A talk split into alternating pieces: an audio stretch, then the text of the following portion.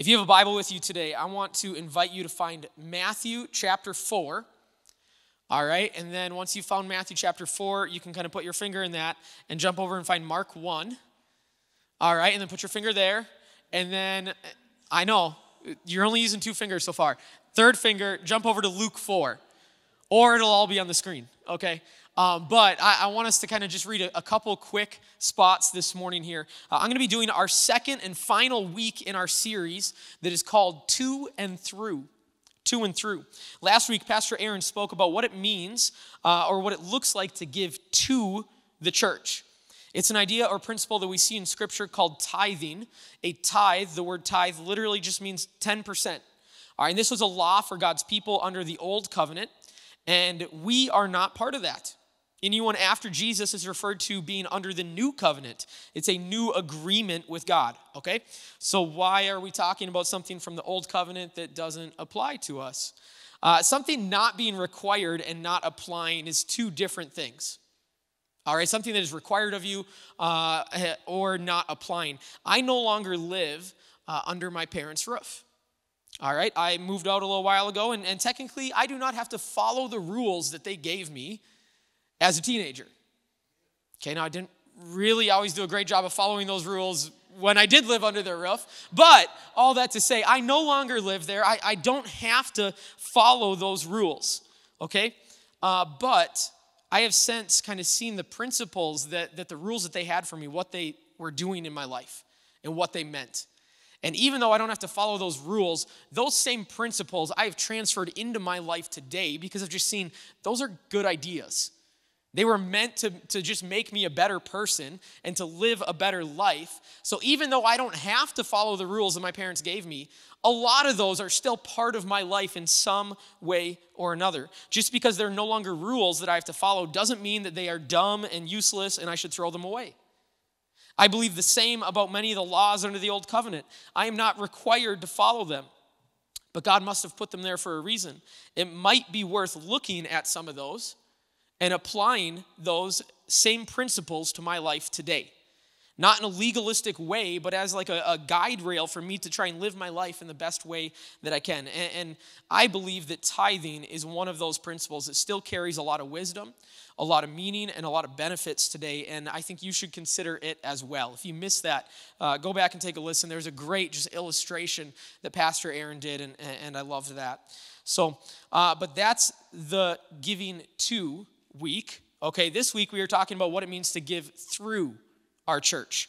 The way that finances are handled in many churches, uh, including the way that we used to do it, is that there are like, you know, all these different buckets that you can give to.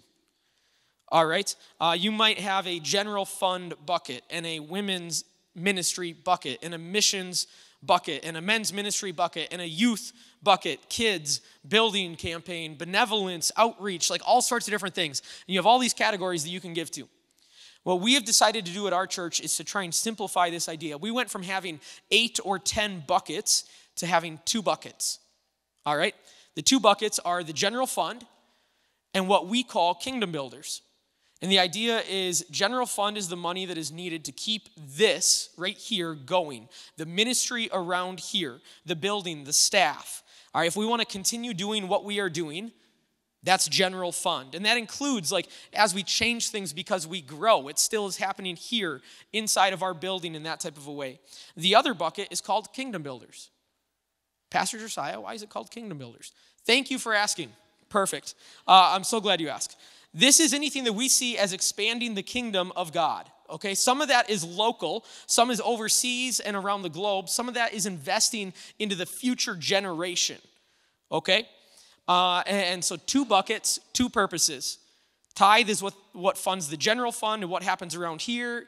All right, which by the way, the, the 10% of the general fund that comes in, you know, we talk about this idea of of tithing and maybe applying it to our life. We've applied it to our church as well. 10% of the money that comes in that is meant to keep things running here, we actually take that and that is what we support the, the specific missionaries with around the world.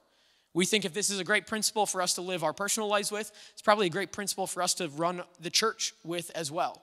So, actually, as that grows, we pick up more and more missionaries. All right, so that's that's that kingdom builders. The second bucket, not the 10%. That's what we're talking about today. All right. So where I want to start this, the idea I want to cover at the beginning uh, here, I think is massively important. Arguably one of the most important topics that we could cover. Where we're going to go at the beginning here. Uh, we're going to talk about that. Then I want to quickly explain how we see this playing out in our church. Talk about what it looked like over the past year and celebrate that, and then talk about what this means for us today, moving forward in 2023. All right, and what it looks like for you to be part of that. So, saddle up, partner. We got to get moving here, okay? So let's do this. Uh, why don't we stand to our feet if you're willing, if you're able? I'm going to read a couple of these passages, and then we will pray and get going here. So we are in Matthew chapter 4. This is going to be verse 23. All right? Jesus traveled throughout the region of Galilee, teaching in the synagogues and announcing the good news about the kingdom. And he healed every kind of disease and illness. Okay, jumping over to Mark 1. Later on, after John was arrested, Jesus went into Galilee, where he preached God's good news. The time promised by God has come at last, he announced. The kingdom of God is near. Repent of your sins and believe the good news. Luke 4. But Jesus replied, I must preach the good news of the kingdom of God in other towns too, because that is why I was sent. God, I pray that uh, as we run through this this morning, that, that things would just make sense and come alive in our minds and in our hearts. God, that we would um, we'd maybe look at these passages in a new way with a new understanding that would um, just change the way that we live. Lord, we ask this in your name. Amen. All right, you can have a seat. If I were to ask you to sum up the teachings, the idea, the focuses uh, of Jesus into one sentence, all right, if I went around and said, okay, give me one sentence that sums up uh, everything that Jesus talked about in his focus, uh, if we went around here, we'd probably have a lot of different sentences that would come out. Uh, you might hear things like, you know, love the Lord your God. Or maybe you'd hear, love your neighbor as yourself. Or do unto others as you would have them do unto you. You know, we try and kind of boil this down. Uh, well, we just read three passages from the beginning of Jesus' ministry. Okay, each one of those uh, in, in Matthew, Mark, and Luke, those are called the synoptic gospels. That means that those three books are all going through Jesus' ministry in a very similar way.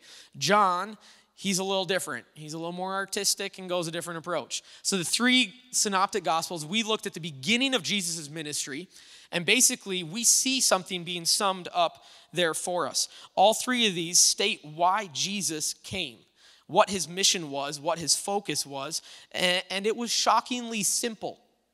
Okay? He came to announce the good news about the kingdom of God. That is why Jesus came. And the good news about it was it was here.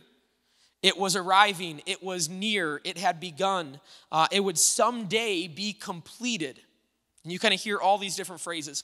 And this idea, the kingdom of God, or actually uh, also it's, it's referred to as the kingdom of heaven. Jesus kind of uses those interchangeably, all right, is the main focus of Jesus's teachings. In the book of Matthew, uh, it is mentioned in some way over 50 times.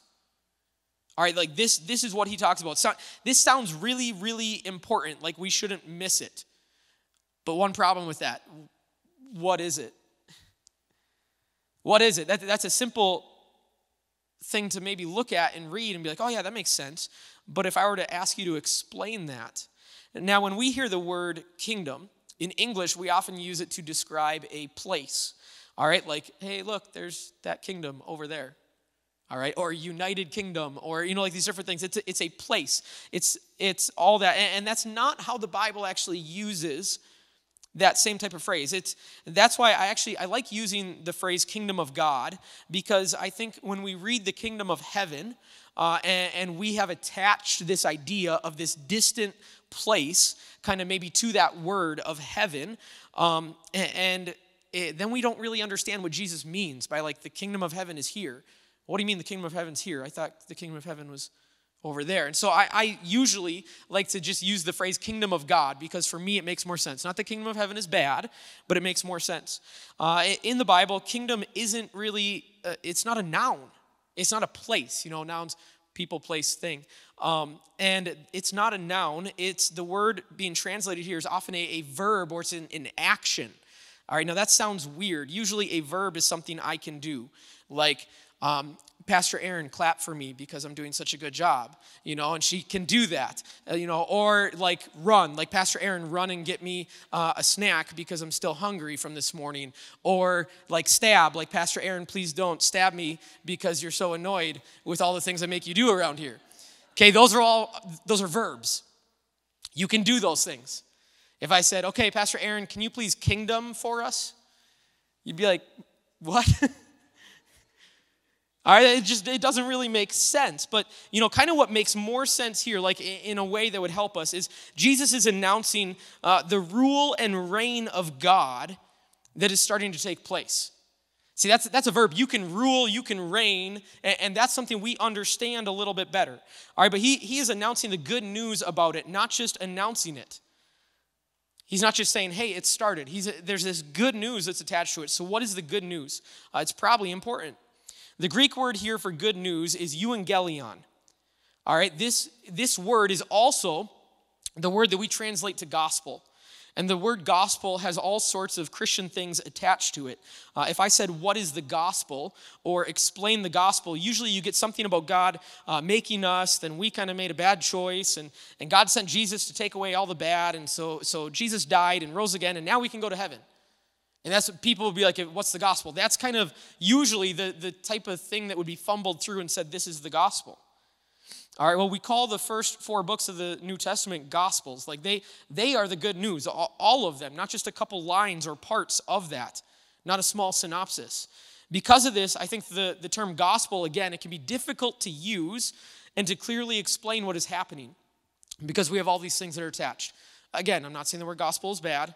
Some of you are like, oh, he's like crossing out really important things here. I'm not saying that. Uh, what I'm trying to do is get us to a spot where how do we understand this?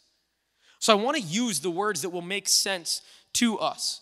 Now, euangelion was not a word that Jesus made up or the disciples made up. It was a word that was already used in the Greek language. All right, in, in the Greek and Roman world, like they used this word. So that word, it can't really mean something today that it didn't mean back then right? Like, so when we try and say the gospel is this and we put all those things together, well, that's not what it meant to them. So I don't know if it can really mean that to us. And that word was most often used in relation to a, uh, announcing a new king. All right, but it wasn't just about the king, it was about everything that came with it, all of the benefits of having that person as king. All right, so real quickly, this is something from first century Roman Empire. It's, it's, this word is actually very politically charged. It was basically used uh, most often in the Roman propaganda that they would disperse. All right, it was about the empire or kingdom and their victories and the spoils that came with it and, and could be enjoyed by anyone who was part of that kingdom, anyone who had pledged their allegiance to that kingdom or that king. So there's this famous inscription uh, called the Calendar Inscription of Priene. All right? You don't have to remember that, don't worry. And this is from 9 BC. So, what's interesting here is we get to see this word, how it was used basically right in the same time that Jesus is there. We don't always get to do that with old words. Sometimes we're trying to understand what do they mean. So, this is from 9 BC. All right, this shows us ex- exactly what the word would have meant in those types of writings. So, quick history Julius Caesar. How many of you guys have heard that name before? Julius Caesar, all right? Roman dictator. He was assassinated in 44 BC. All right, now many people were trying to take over after him. And there was all these civil wars that happened for about two years uh, following that. And the funny thing is, for the Romans, when they'd fight civil wars, they didn't fight it in Rome.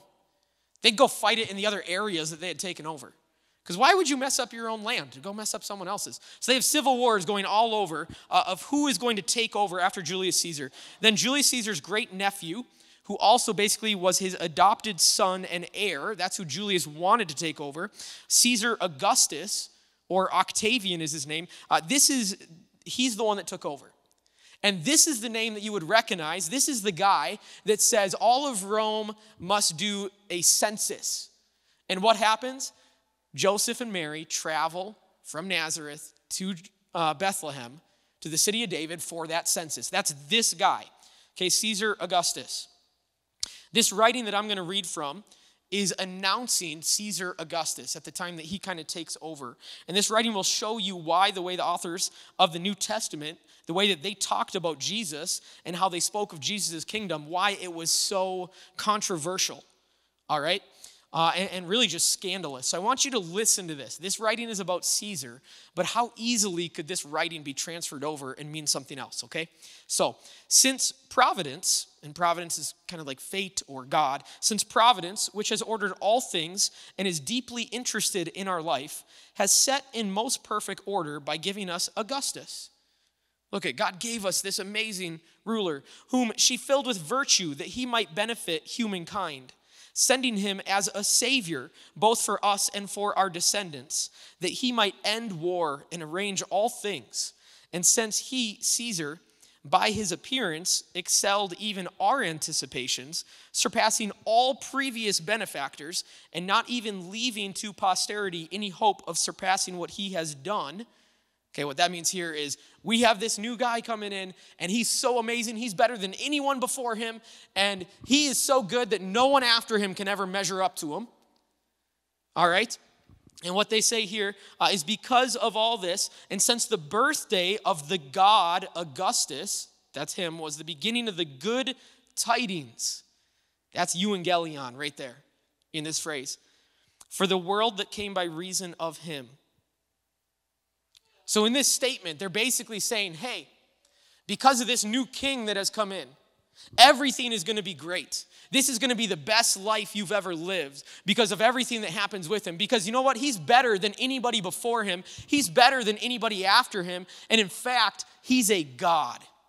And not only is he a God, but they thought Julius Caesar was a God. So he's a God and he is the Son of God. Can you start to understand why what the early church was saying was incredibly scandalous. It is like taken right out of their book, being like, okay, you thought that was Caesar? No, that's Jesus. But what we see as a description here is that it's not just announcing that Caesar is Caesar. It's announcing that his entire kingdom is going to be better than anything you could ever imagine, everything that goes with it. That's what the good news is. That's the euangelion that's here. All right? And uh, so this is them changing the calendar, the Roman calendar, to match up with his birthday. That's why they had this announcement. All right. Um, so this sounds familiar. It should. All this to say, this good news, euangelion, it's not just announcing the king, it's everything around that. Uh, announcing, really, in this place, it, it's almost broken into two parts. Okay, first, it's like you are proclaiming. You're introducing this new way. And that's kind of like the vocal part. Like you go out and you say, Caesar Augustus is the new ruler. Jesus is king. You're announcing it with your words. This is what Jesus was doing, proclaiming the rule and reign, the kingship, the kingdom of God.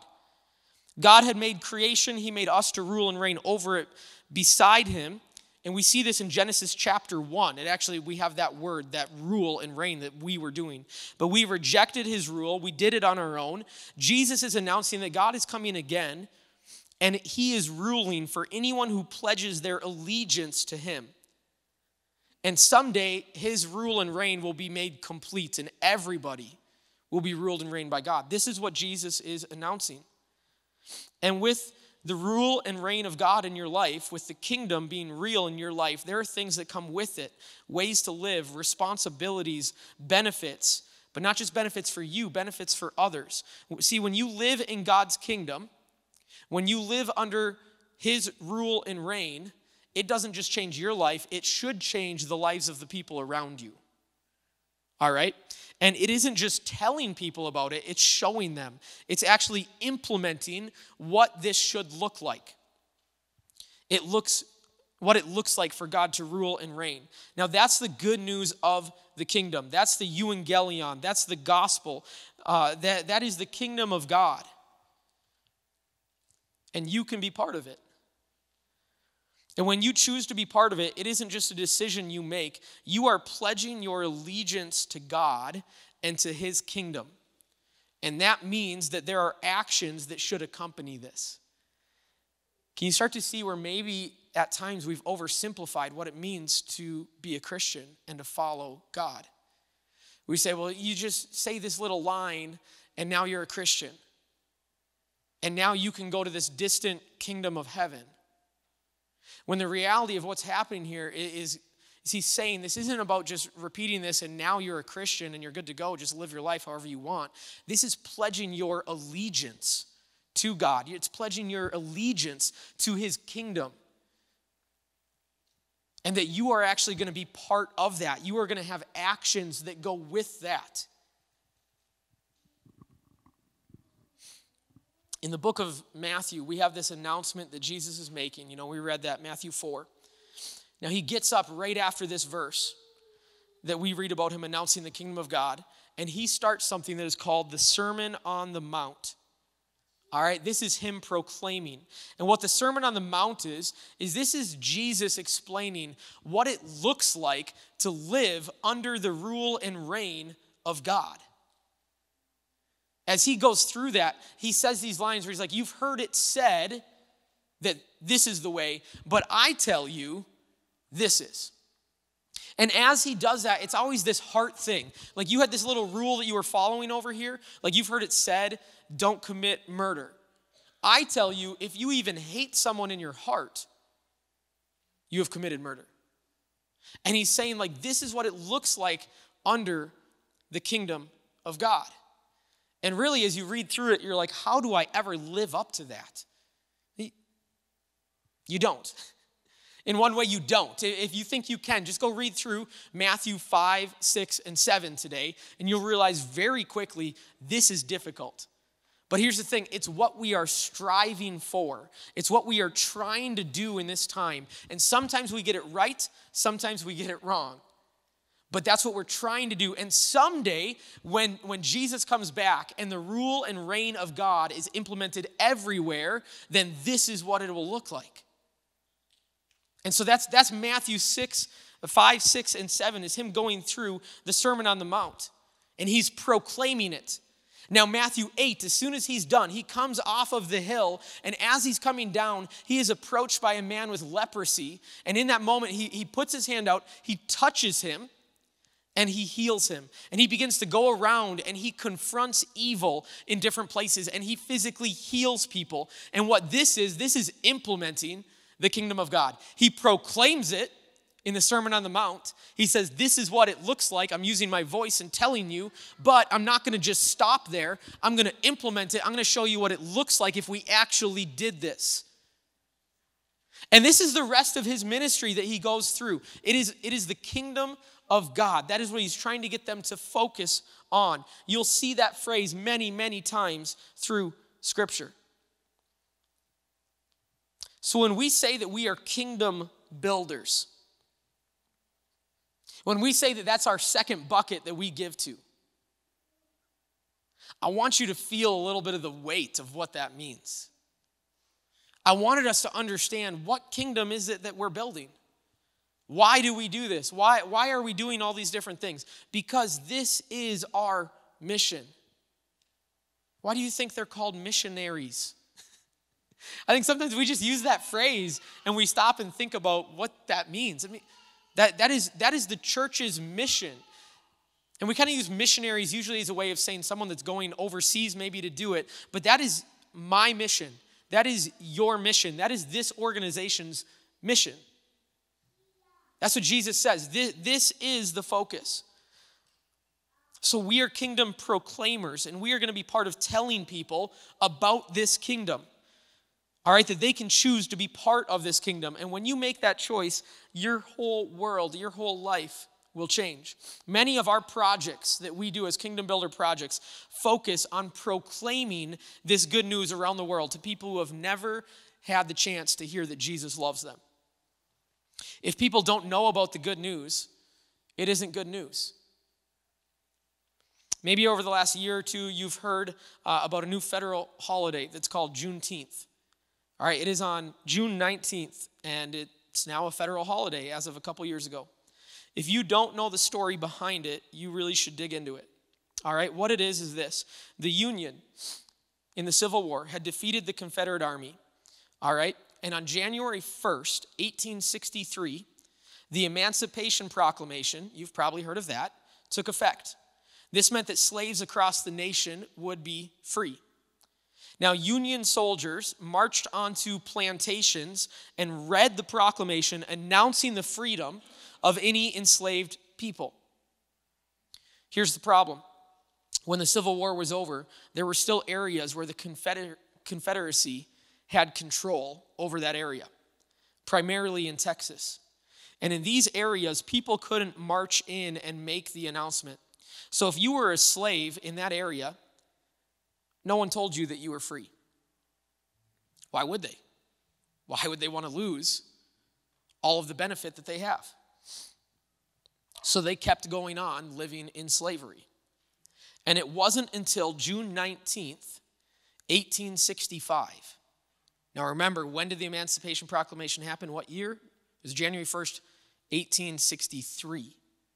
Two and a half years later, 2,000 Union troops marched into Galveston Bay, Texas, and read the, the proclamation, thereby making the 250,000 enslaved black people free. Quarter of a million people continued in slavery for two and a half years because they didn't hear the good news. It wasn't good news to them. They hadn't heard it. They were still living their life in that way. Now, listen, the Emancipation Proclamation, like, it, it was great news to all that heard it, but the areas where the Confederacy still had control, it wasn't. Romans 10 says this For everyone who calls on the name of the Lord will be saved. But how can they call on him to save them unless they believe in him? And how can they believe in him if they have never heard about him? And how can they hear about him unless someone tells them? And how will anyone go and tell them without being sent? That is why the scriptures say, How beautiful are the feet of messengers who bring good news. And that phrase right there, good news, in Romans 10 is a form of the word euangelion. We have areas all over the world where the enemy still has control. Not just control, but the enemy is dominating and blocking. And there are people all over the world that they are still living in slavery to sin because they have not heard the good news that they can be set free. It doesn't matter that Jesus came and ended slavery to sin. That isn't good news to them because they haven't heard about it. Good news is only good news if it reaches them in time. Think of how many of those quarter of a million people died in slavery during that two and a half years. They should have been free, but they died in their slavery. And we have that same idea happening around our world right now. A massive part of our Kingdom Builders projects is the missionary support and sending these out. This is about announcing and proclaiming the good news to people who have never had the chance to hear it. So we proclaim it everywhere we can, but it doesn't stop at words. There needs to be action that goes with it we also have to go out and not just say it, we have to be part of showing what it looks like when God is in charge. We need to feed the hungry, build schools for people that don't have them, rescue those that are being taken advantage of, bring hope to the hopeless, spend time with the marginalized. Because that's what it looks like in God's kingdom. That's what Jesus did while he was here. And that's what it means to be a kingdom builder. It is so much bigger than these four walls. And this is important. We need to be growing. We need to be reaching people around us, gathering together as believers. You know, everything that we do here as a church, it is important, but there is so much more than just these four walls. And that is why we give above and beyond to see God's kingdom grow. Because honestly, one of the best ways that we as Americans can do this is by empowering people and supporting people who God has called to go somewhere else. I don't think God is going to call every single one of us to leave and, sell everything we have and leave our place here and move across the world, but He may call some of us. Are we ready for that? Are you ready for that? Have you asked that question of God? Or is the potential answer too intimidating? I get it. I get it. Like, there, there are times where I'm like, I don't really want to ask that question right now, God. I'm pretty happy where I am. And there was actually a season where Emily and I, we actually started working with our missions uh, organization in the Assembly of God because we felt that it was our time to, to take off and, and move. Um, and through us walking forward, then we just kind of, as we began to continue to follow God's leading, we felt that this wasn't the time. You know, asking that question doesn't always mean that you're, you're packing your bags and you're moving to somewhere that you don't want to move to. All right, now we kind of think that more than likely there will be a time where we're leaving and moving overseas and going somewhere. I don't really think it's necessarily a if as much as a when in our life because that has been our heart for as long as we can remember. So, quickly here, I want to get through this and we'll, we'll wrap it up. All right.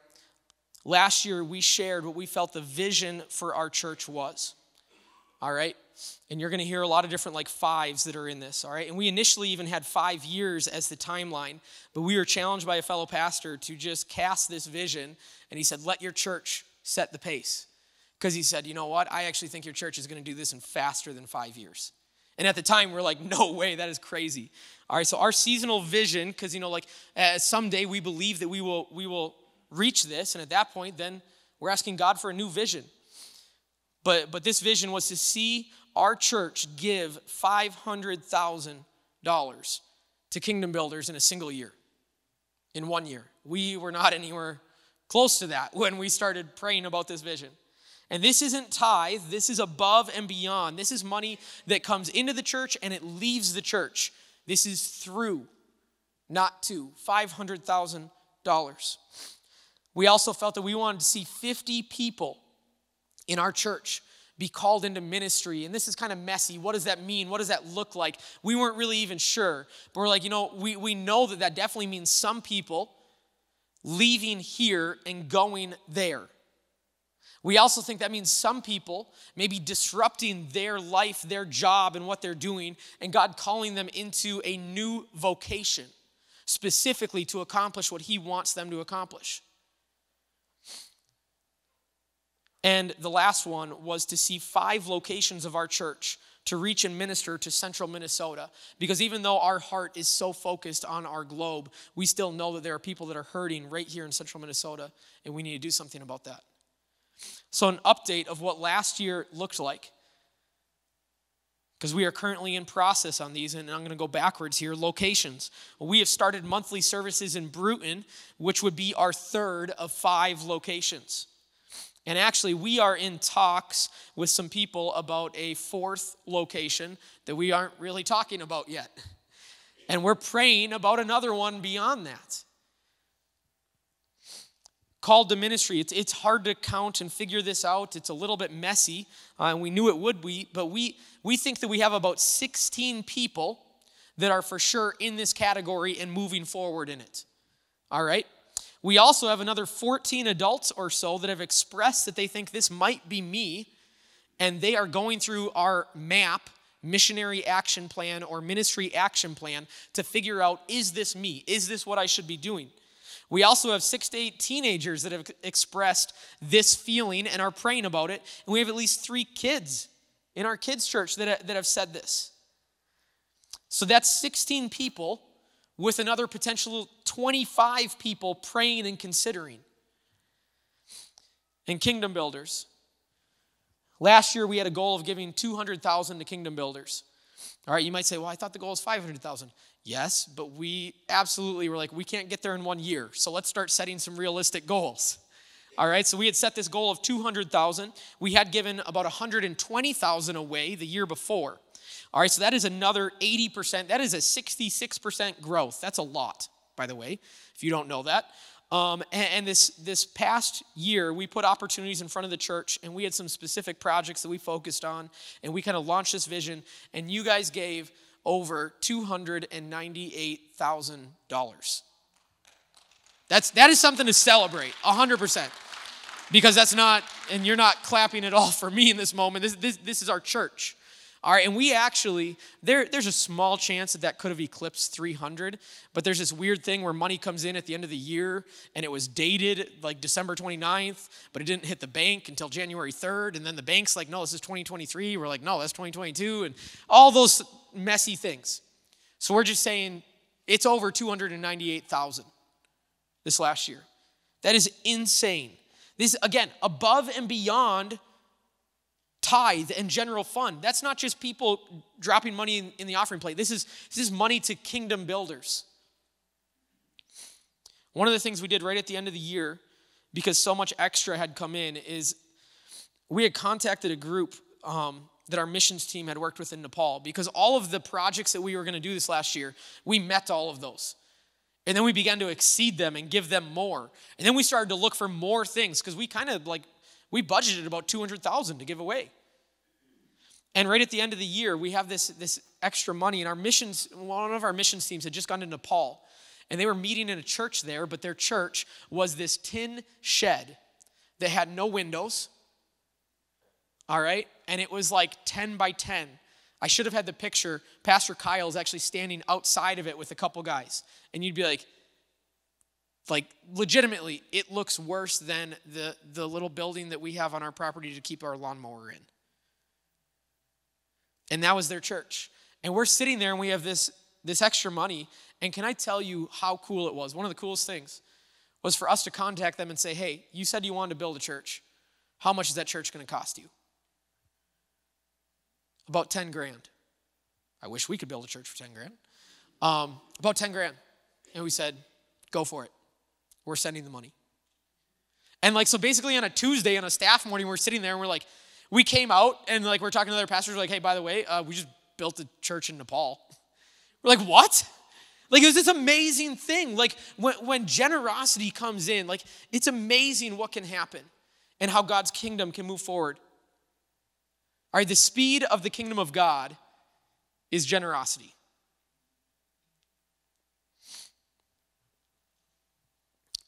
It's been so cool to see all of this happen. Ushers are going to come and they're going to pass something out here. And ushers, as soon as you as soon as you grab this, hopefully your head usher told you about this. If not, there's little booklets back there. As soon as you grab those, you can come forward and just start passing those out. All right. Um, this is our booklet of projects that we are doing this year. All right, this is what we have committed to in 2023. And I want you to look through this, uh, read what these projects are. You can, uh, it doesn't have to necessarily be one for everybody. You can take one uh, if you both want one or something, or, or one per family, doesn't really matter. Um, now, on the cover of this is a phrase that says, for the glory of God. And we're going to talk about that in, in more depth over the next few weeks. We kind of just felt this phrase placed on our hearts. In a way, is almost even going to be a theme for our church for 2023, for the glory of God. We want to do everything for His glory. We want Him to be glorified in everything that we do. All right, but this is a, a, a booklet that says all of the projects. All right, and in the booklet, there is also a, a pledge card that's in there. All right, and our goal for this next year, you know, we had said last year was 200,000. Our goal for this next year is 350,000. All right, now you might say that's not that much more than what we gave this last year. Right, but there's also this idea of low hanging fruit, and we feel like last year we cast this vision and a bunch, bunch of people jumped in. We're not trying to have little faith here. I still think that's pretty massive uh, to say that. So, ushers are going to be passing this out. Um, and in this, I, I want to just kind of challenge us to be ready. All right? And to be part of this. And, and so, here's, here's what I want to challenge you to do. Okay? I have three little things that I want to challenge you to do today or over this next week. The first one is this I want you to pray about what God would want you to do for kingdom builders this year.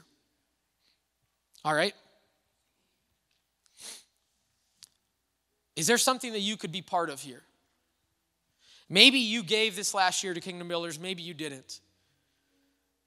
All right, I want you to stop and not listen to me and not feel guilty. I want you to stop and actually bring this to God. This is what we're supposed to do as believers, okay? You hear something from a person, you go back and you bring that to God. I want you to bring this to God and say, God, what is it that I could do this year? What is it that you're placing on my heart? The second thing is this if you feel like God places something on your heart, then sit down and plan this into your budget in the best way that you can. Okay, last week, Pastor Aaron was talking about tithing. And, and for a lot of believers, our giving ends up being like a tip at a restaurant. It's like, well, okay, I had a 20 in my wallet and our meal cost $18 and change, so whatever's left is given as tip. And sometimes we kind of treat God that way. We're like, okay, God, I'm going to live my life. I'm going to do all these things. I'm going to, I'm going to accomplish everything I need to. And God, whatever's left, like if there's anything left, which let's be honest, usually there isn't, we say, okay, God, I'll give that to you. Like Pastor Aaron's challenge last week was to actually plan this, do this first. And so I want to challenge you. What, what could you do? If God has given you a number, if God's given you something, then, then plan that into your budget. And then the last thing is this beyond that, keep your eyes open for opportunities throughout the year to be a further blessing. What does that mean? All right, last year, um, like, so Emily and I, we, we talked about this and we planned and we said, okay, this is what we want to do per month. But then beyond that, there were times throughout the year where certain projects came up and we were like, we want to give to that. That sounds awesome.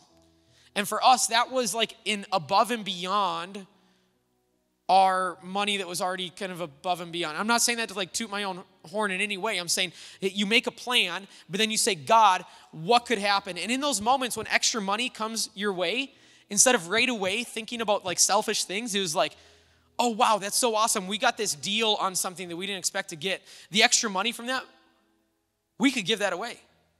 That sounds awesome. And you start to live in this place of generosity. And so in that booklet, there's this little card, all right? And we would love for you to write that number down and put this in an offering bucket or a box at some point. You know, if, if you feel like you have that figured out today and you want to do it, go for it. Uh, but I think for most people, like, uh, you need to take time to pray about this. All right, now I want to make sure that everyone understands this here. All right, we are not checking to make sure that, like, everyone does this. All right, in no way are we doing that. And in no way are we going to come back and be like, hey, you said you were going to give this much per month. I haven't seen that. Where's that at? Like, none of the, None of that is going to happen, okay? Like, so, okay, why are we writing this down? Because I think that for us, it matters sometimes to physically do something, to write something down. It makes it feel a little bit more real. How often have you said, okay, God, I'm going to do that as soon as I walk out of here, and you say it in your head, you never say it to anyone else, and you never do it. Right? But if you lean over to the person next to you and you say, man, I feel like God's telling me that oh, I got, I got to go do this. Right? There's just a little bit more of a feeling of accountability. But again, there isn't even accountability because we aren't going to come back and check on that. Like, that's, don't worry about that at all, okay? This is something that you are bringing to God and doing on your own. Turning something in just makes it feel more real. All right, so please don't feel pressure. Don't think that we are trying to force your hand in this. This is an opportunity. I think most people want to do something good with the money that they have. There's no end to the amount of places that you can give or where people are asking money. And, and, so, what we've done here is we have vetted organizations, looked at what they're doing, how they are using their money. And we want you to feel like, you know what, I trust the organizations that this church is giving to. That's the benefit of giving through the church. Because 100% you could go on your own and you could give and you could be generous and you could find things. And some of you guys are probably doing that. Awesome. But what we have here is a list that we feel incredibly confident in what these organizations are doing. And it's a way for you to give. All right, so I want, I want to give us a moment right now. I'm, I'm just going to close us in prayer here, but even during this time, can you just begin to, to bring this to God and say, God, is there something you want me to do? All right, let's, let's not be afraid to ask that question because we're maybe intimidated by what the answer could be. All right, so let's, let's ask that question, and, and I'm going to pray, and we're going to finish our time here. And you maybe want to stick around in here, you want to thumb through that book, maybe you and, and someone in your family and you want to come up with something, that's fine too. Otherwise, if you got to get out of here, you got to get out of here. So let's just let's let's do this. Let's stand together. And I'll close us in prayer. And then we'll be done. Lord, I pray that we would take take this mission that was yours. Jesus, that you focused on, that you spoke about, that you, you proclaimed and you implemented and you did through your ministry here of seeing God's kingdom begin to rule and reign right here. God, and then you pass that on to your disciples and the early church, and it has just continued. But Lord, somewhere along the way, I think so many of us have, have lost that focus. God, give us that focus again. Let it just burn deep inside of us that, that Lord, we want to see your kingdom reign here, right now. God, not some distant thing that's down the road, and but God, right now. Lord, I pray that you just begin to, to speak to each one of us. God, in a way that we are excited about this, not that we begrudgingly feel like this is something we have to do, but something that we truly can become excited about. God, and we just we pray for every one of these organizations that we're partnering with. God, that your kingdom would be built. Jesus, we ask this in your name. Amen.